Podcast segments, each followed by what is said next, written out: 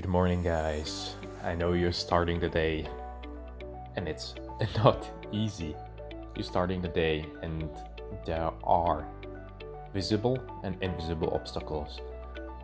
The visible are your alarm clock, waking up with the time that you said you will wake up, getting dressed into your sport clothes. And then there are those invisible routines such as the way you feel that you don't want to wake up. It's still cold out there. Your fear, your anxiety, you could just sleep in. But no, you decided to wake up today and make a difference. And that's why you're here.